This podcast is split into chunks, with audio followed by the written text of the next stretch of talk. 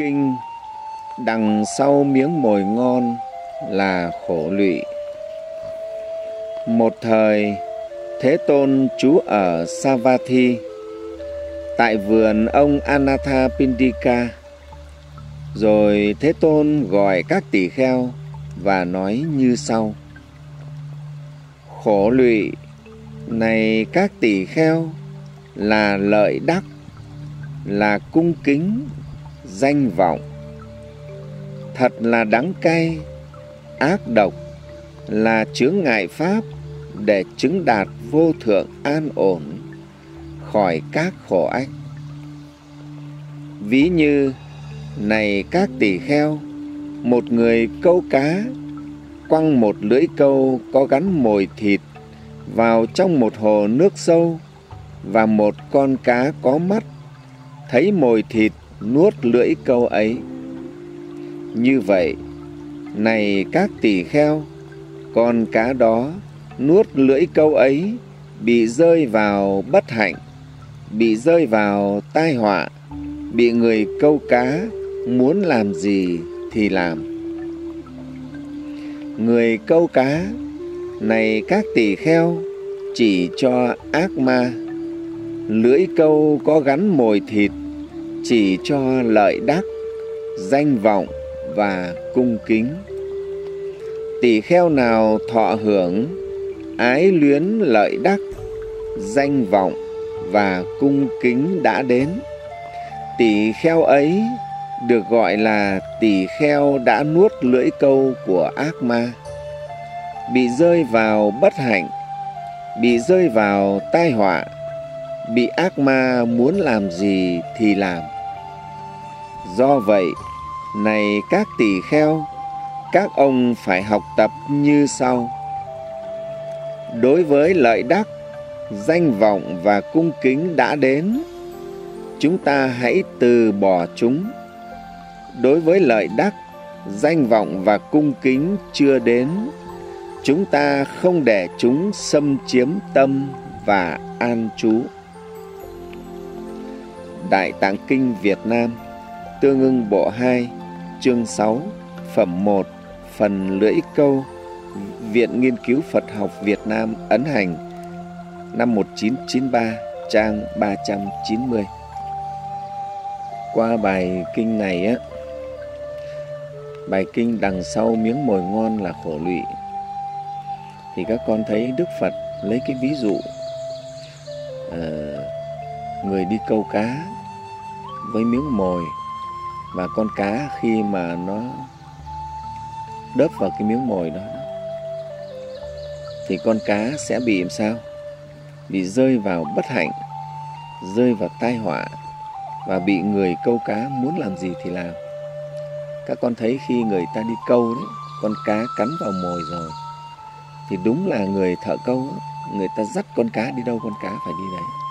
Có phải không? Đấy vì cái móc câu nó móc vào móc vào miệng rồi. Không đi theo không được nữa.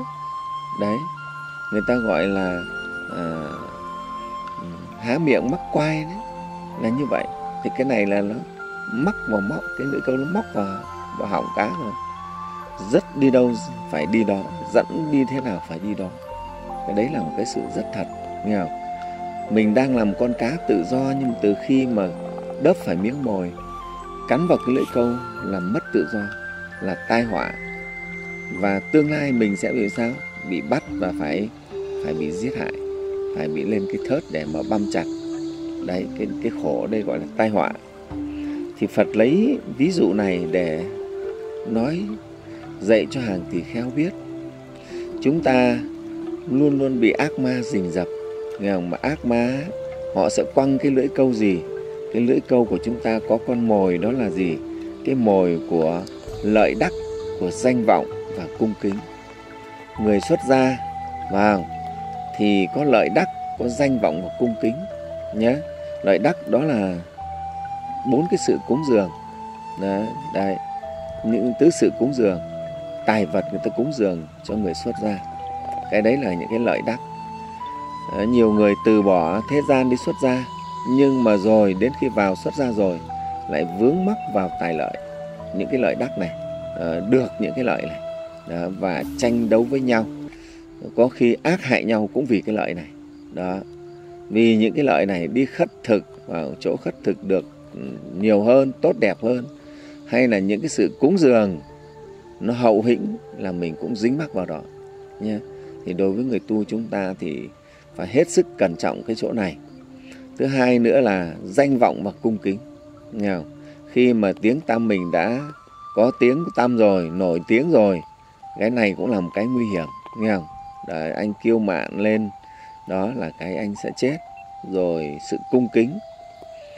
Riêng cái sự cung kính này thầy nói với các con này các con xuất ra một cái á, là được thế gian tín đồ phật tử ta cung kính luôn. Chắp tay vái lại cung kính gọi bằng thầy. Nghe không?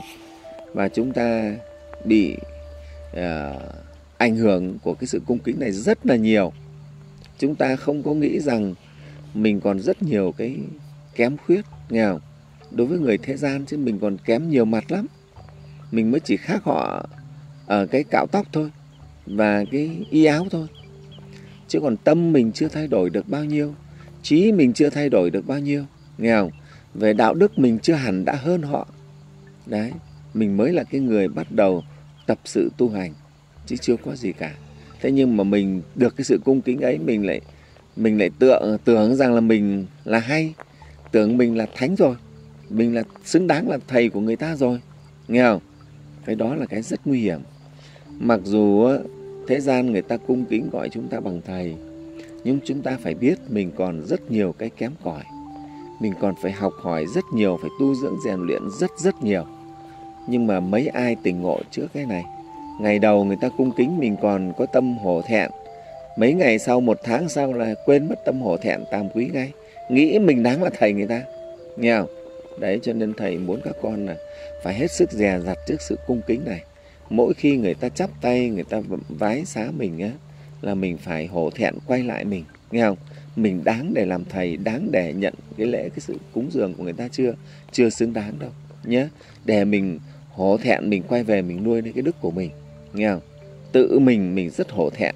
Cái đấy mới được. Cái chân phật mới dạy là ờ, người tu sĩ phải lấy tàm quý và là cái áo, đấy, là cái vật trang điểm, đó, mới làm đẹp mình được. Chứ mình nghĩ là mình đã hay hơn, giỏi hơn, có đức hơn người ta là mình sai lầm đấy. Và cái như đấy là cái rất nguy hiểm. Nhiều người do sai lầm như vậy mà sau này đổ vỡ, nghe không? Khởi các tâm kiêu mạn khinh khi nghèo rồi từ đó mà mà đổ vỡ mà mình sa ngã đấy.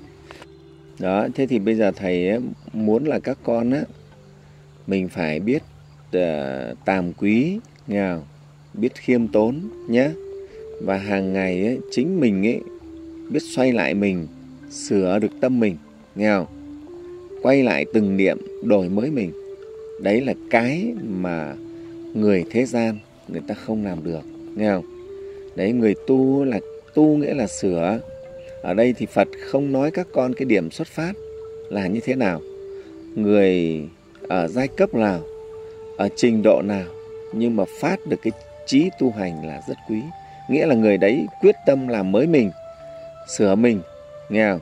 Đấy, cái niệm mà quay lại mình để sửa mình, gọt rũa mình, cái đấy là cái mình hơn cái người không biết tu hơn người ở thế gian ở chỗ đó. Có thể các con xấu bao nhiêu, nhưng mà các con biết quay lại gột rửa mình, để hoàn thiện mình, thì cái đó vẫn là cái điều tôn quý. Và chúng ta đáng để nhận cái sự cung kính của thế gian là cái chỗ mình biết tu này. Nghe không? Đấy, như ông Agumila đấy, là một tướng cướp nhé. Thế nhưng mà khi ông quay lại ông tu tập, và ông tu cũng rất nhanh, thành tựu ông chứng được thánh quả thì cái đó là cái mà tất cả thế gian đều cung kính đấy. Ông chứng a la hán đấy. Lúc đầu vua ba tư nặc cũng xem thường, nhưng khi mà đức phật nói biết ông a gumila đã chứng a la hán thì ông ấy rất là cung kính. Nha, đấy thì cái cái này ở chúng ta là, chúng ta là người tu mà. Người tu thì không kể người đấy cái điểm xuất phát là đâu. Thế nhưng mà người đó biết quay về phục thiện sửa tâm mình hàng ngày. Nghe không?